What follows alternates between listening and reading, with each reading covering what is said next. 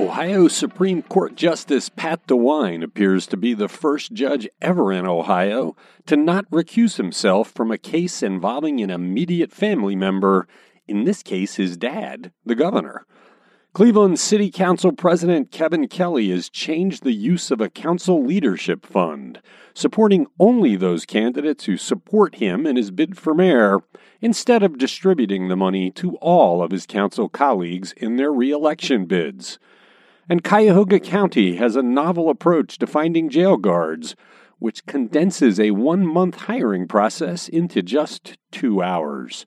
It's the Wake Up Morning News Briefing from Cleveland dot com and The Plain Dealer for Monday, October the eighteenth.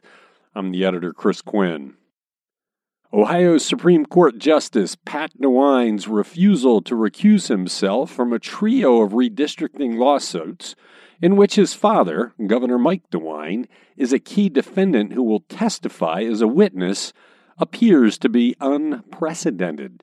Cleveland dot com and The Plain Dealer went looking for a previous example of any judge in Ohio ruling in a case of an immediate family member and could find none. And no experts we talked to could identify any. Judges know the judicial ethics prohibit ruling on cases of immediate family members, and Pat DeWine's decision to ignore those canons might make him the first ever to do so. Cleveland City Council President turned mayoral candidate Kevin Kelly gave thousands of dollars from a political action committee traditionally controlled by the council president to council colleagues who supported his bid for mayor. The decades-old PAC generally has been used to fund all sitting council members' bid for re-election and is largely fueled by donations from Cleveland's business community. Under Kelly's control, though, the fund donated exclusively to his closest allies up for re-election, including all of the council incumbents who've endorsed him in the race against nonprofit executive Justin Bibb and the two members of his council leadership team. Kelly also took the unusual step recently of turning control of the fund over to a fellow council member, Blaine Griffin, who is seeking to replace Kelly as council president in January. Griffin has endorsed Kelly for mayor.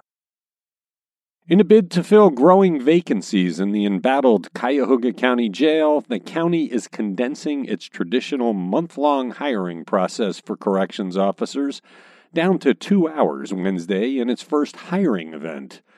The idea is a one-stop shop allowing candidates to apply, test, receive a background check, get a drug screening, and interview with administrators in the same day. The jail currently staffs about five hundred fifty corrections officers, well below the seven hundred twenty-five authorized by the county council. Sheriff's deputies and protective services officers have been required to fill in to achieve a safe staffing level. Meanwhile, the inmate population continues to climb. Ohio House Speaker Bob Cupp has squelched an attempt to revive legislative hearings on a bill that would forbid businesses from requiring employees to be vaccinated against the coronavirus or other diseases. Ohio House Health Committee Chair Scott Lipps had called for a seventh hearing on the bill, even though Cupp said earlier in the week that the House could not agree on a bill and would move on to other things. Cupp had hopes that a compromise bill that he supported would unite House members, but that fell apart almost immediately. After Cupp made clear that no mandate bill will move through the House, Lipps announced he canceled his planned hearing. The Ford F one fifty pickup truck is the number one vehicle in Ohio, having been registered more than any other in twenty twenty.